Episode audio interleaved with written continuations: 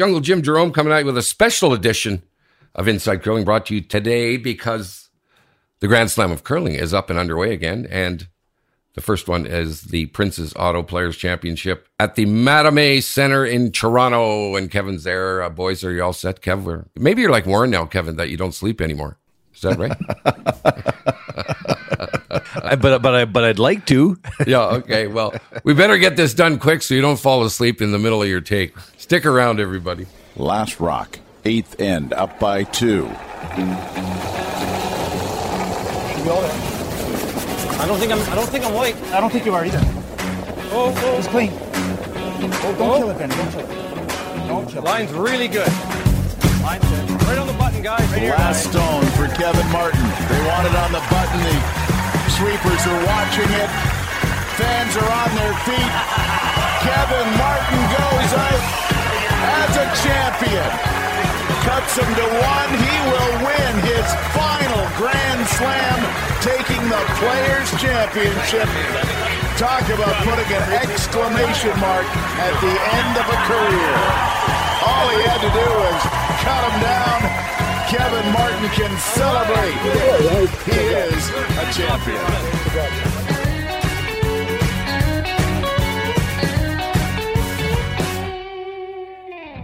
Okay, so let's get it underway. First of all, we want to thank our great sponsors who bring to you uh, Inside Curling each and every week and our special shows. Thank you to Sports Interaction, Coyote Tractor, Gold Line, Nestle Boost, and Meridian.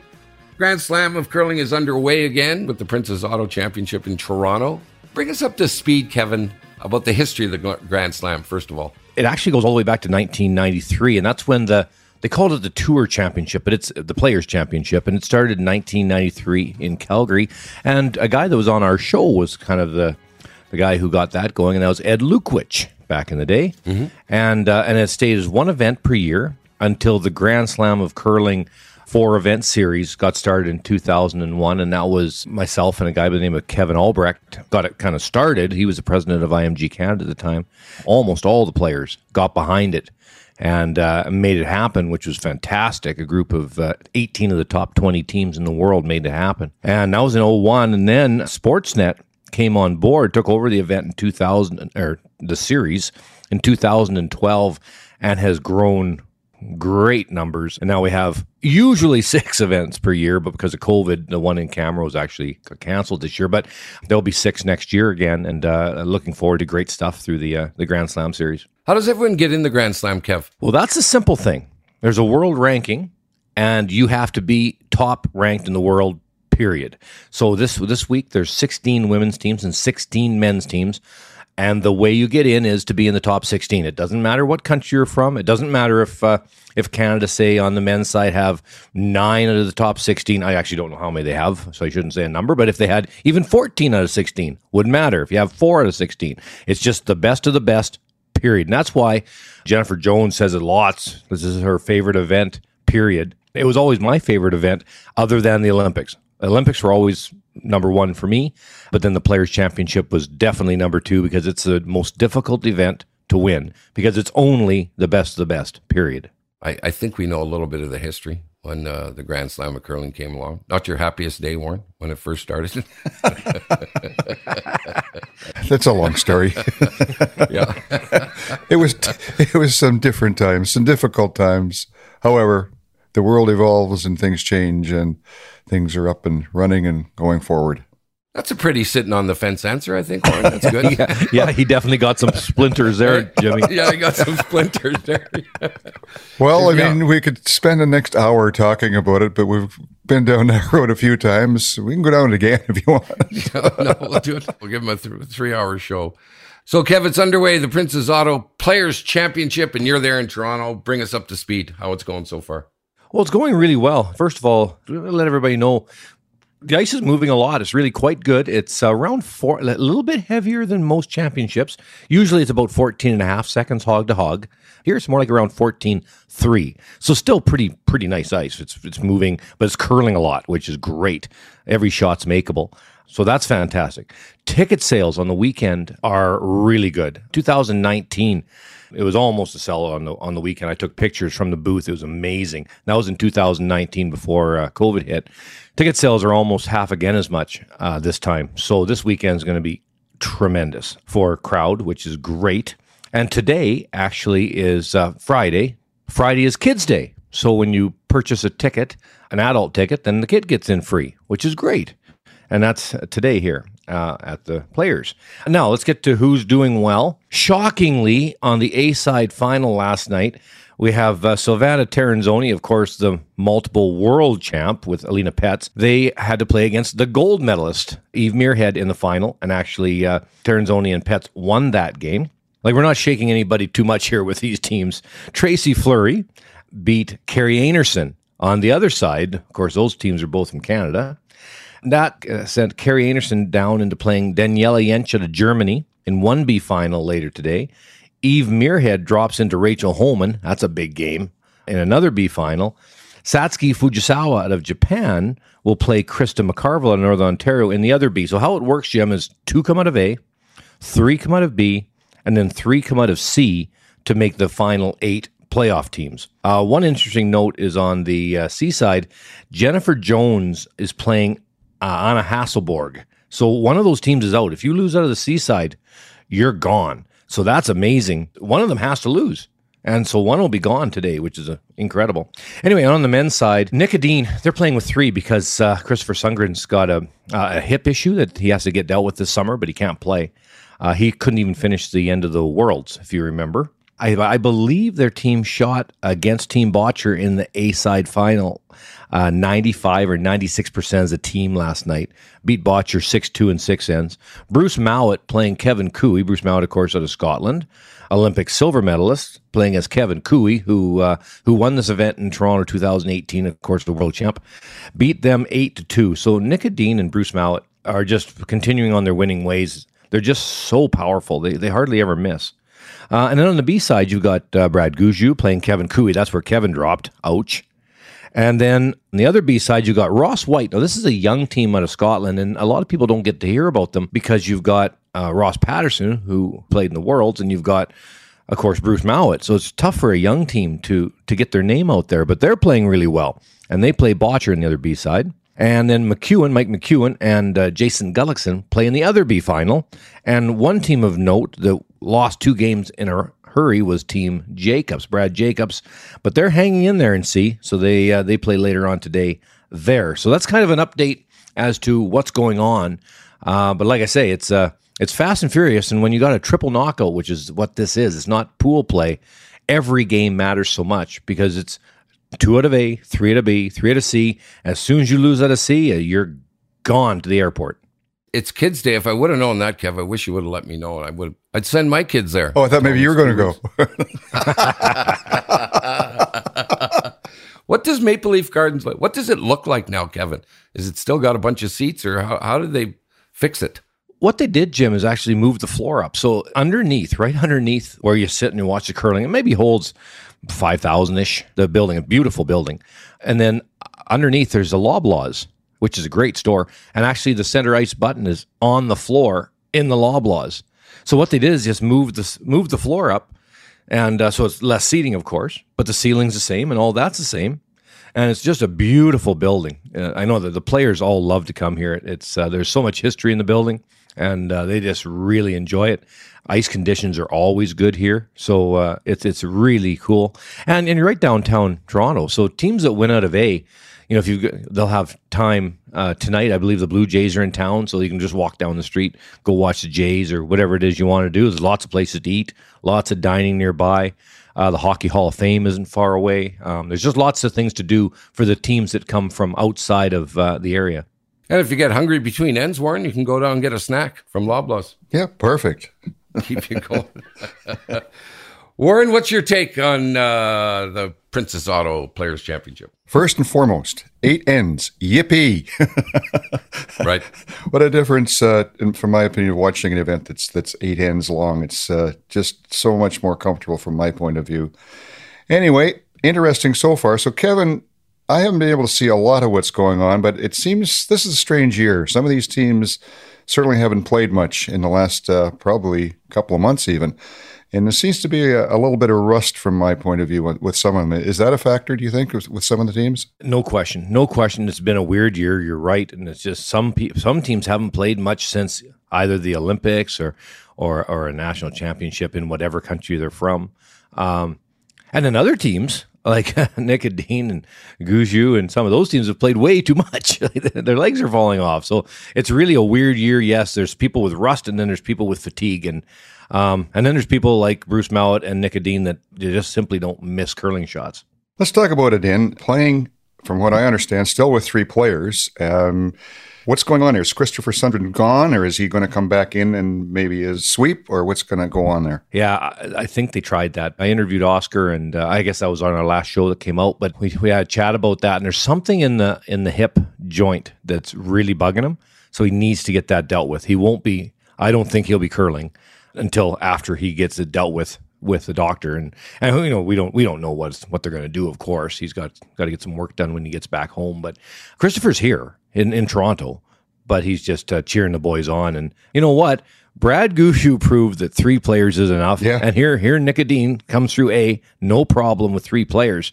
There's going to be some interesting people looking at this situation. Why? How can they win so easy? Like I shouldn't say easy. That's that's not a good way to say it. But but when Gushue won, they played incredible so strong. And Nick Edin's doing the same thing. They're throwing a team average in the mid 90s. What the heck? Like, we never used to be able to do that back in the day because we relied on the two sweepers more. But now you get a sweeper like Brett Gallant or Oskar Eriksson or Rasmus Wranå who can get in behind the rock and sweep both angles easily. So you only need one sweeper. It's really fascinating, Warren, and it'll, it'll, be interesting to see the various countries and what they think about this. Brad did it, and now that Nick is doing it, we need to look at. It's not a one off. Like, wait a minute here. This is something else. Maybe mixed doubles has uh, changed the world. Let's take a look at some of these people that are doing well. Gushue. Guess what? Gallant, one of the best mixed doubles players in the world. Edin, Oscar, Eriksson, one of the best mixed doubles players in the world. So maybe that's changed how uh, how they approach things. Who knows? But on the medical report again, I'm seeing Glenn Howard is off the ice again and being replaced by Wayne Middaugh playing third with Scott uh, Howard skipping. What's uh, what's happened to Glenn? What's going on there? Well, I, I don't know. You know, I haven't talked to Glenn about it, so I don't want to guess. Um, but just an, an injury, he's just not able to play, unfortunately.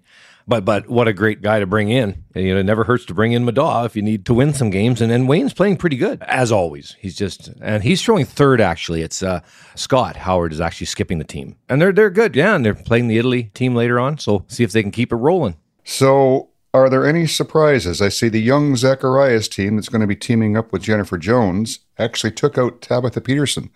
So they seem to be doing fairly well. Any other surprises that you think uh, are taking place? Well, the only other one that kind of jumps out at me is young Ross White, team out of Scotland. They're going to be battling Bottcher later uh, today in the B side final, but they're really good. Scotland's really building a program. You know, they've got Bruce Mouat, of course, but then Ross Paterson's team's very good. And now you got Ross White, who's really good. And according to Bruce, I was talking to uh, Bruce Mouat, there's actually quite a few down the pipeline that are younger yet coming up. So uh, on, on the men's side in Scotland, it looks really good for a very long time. They're going to have really good representation into the future. That just bodes well for their program, no question.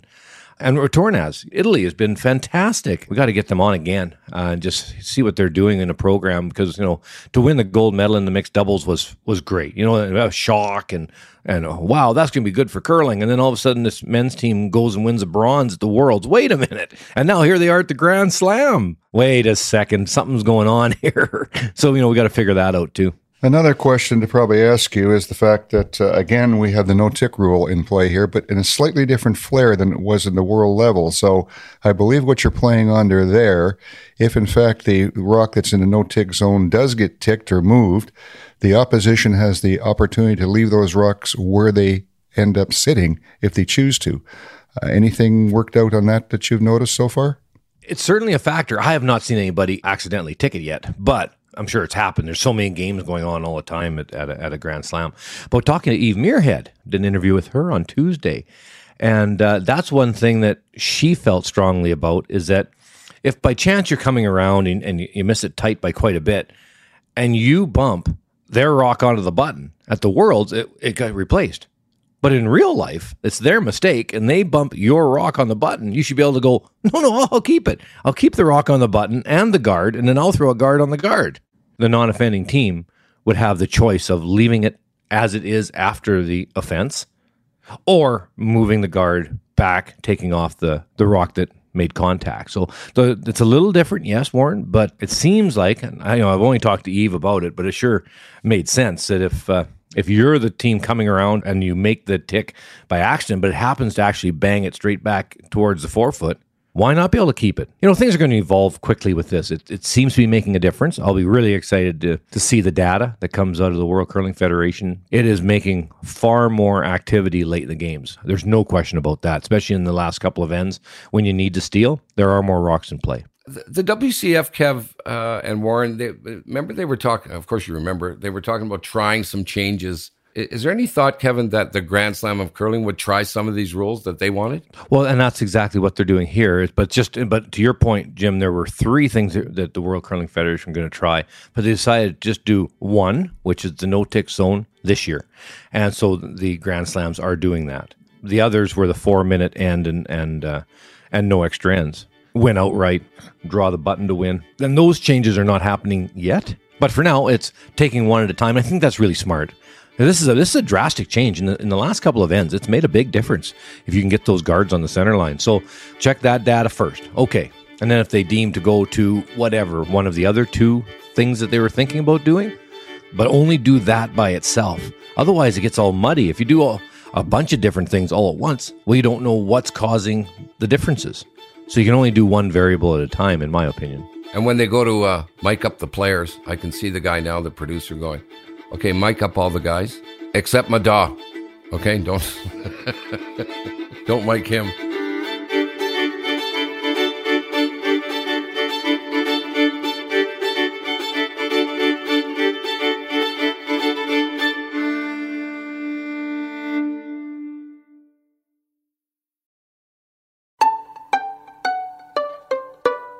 Okay, so we move into the weekend, Kev. We'd like to get you and Warren's picks on some of this. Some of that you've answered already, but what do you see playing out over the next three days and the final three days? Well, uh, I initially picked uh, Nick Edin, Bruce Mouat, Koe, and Bottcher, and I don't see a great deal of reason to change that. Nick Edin and Mouat being incredibly strong right now, so I'll keep that. Kevin Koe still curling good, and so Bottcher. They just ran into two teams that just wouldn't miss.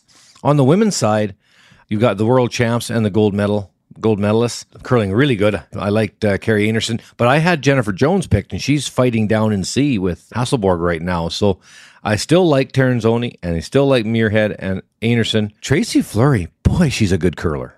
Just making everything last night against Einarson. So that is one change where you know, you might have to really look there.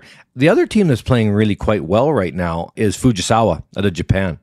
They're curling really well. They're taking on McCarville, though, who's really tough. So that's kind of my group of teams, Jim. Um, if I had to pick four, I'd probably go with uh, with Alina Pätz, with uh, Silvana Tirinzoni, Eve Muirhead, Einarson, and Fujisawa.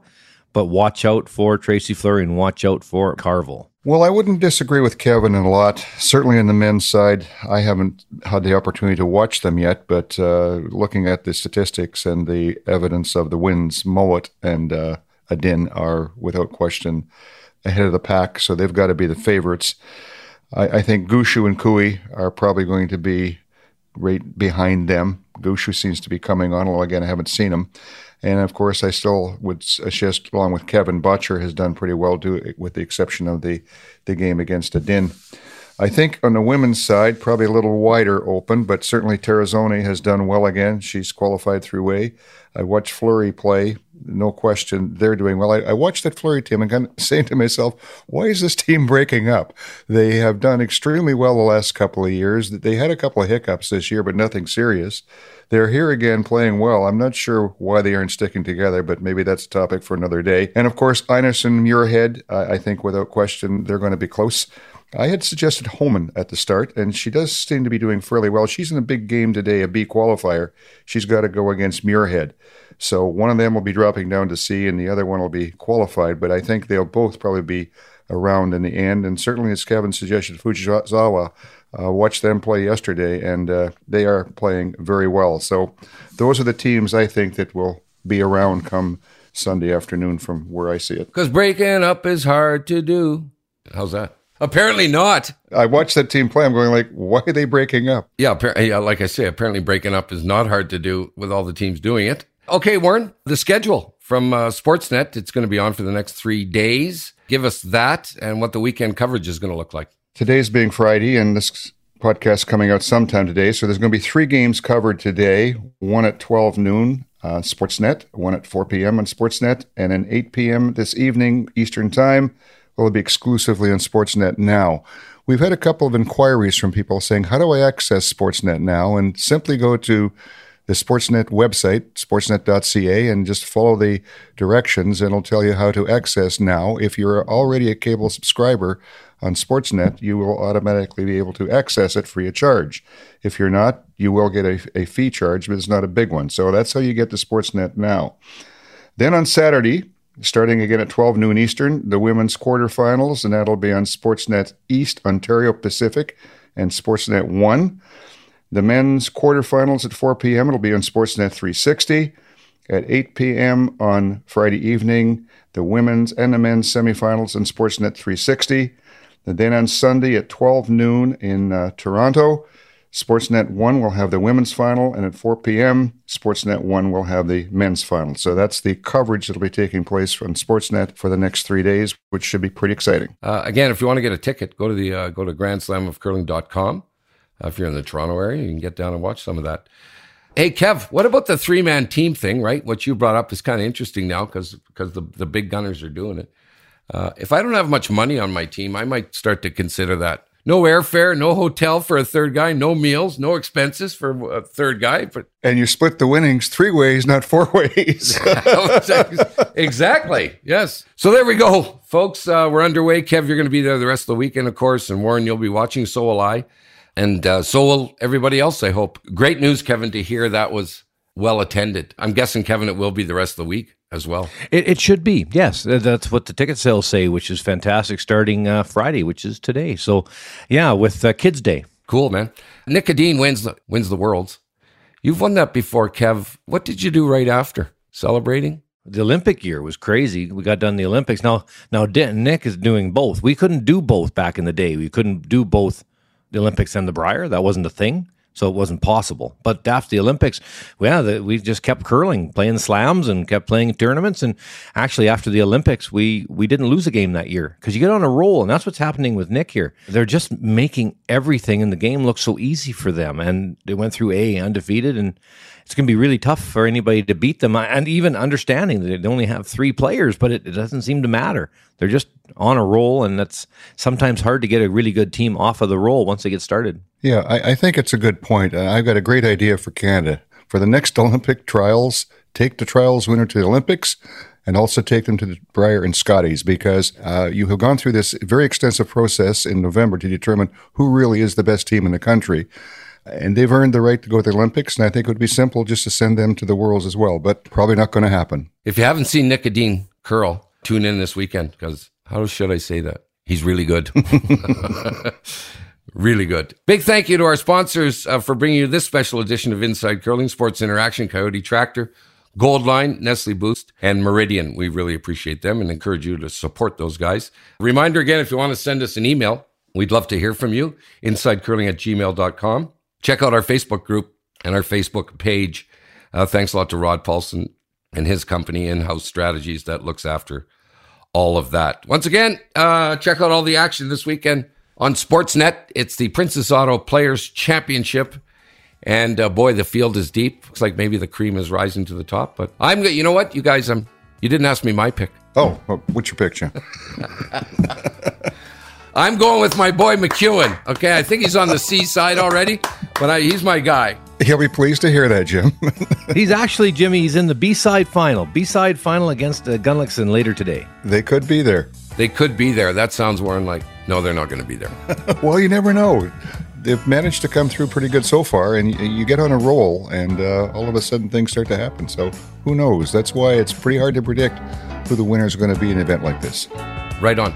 Tune in, everybody. Thanks a lot, Kevin. Uh, thank you, Warren, and thank everybody for listening. This has been a special edition of Inside Curling. See you, boys. Hey, thanks, Jimmy. Thanks, Jim.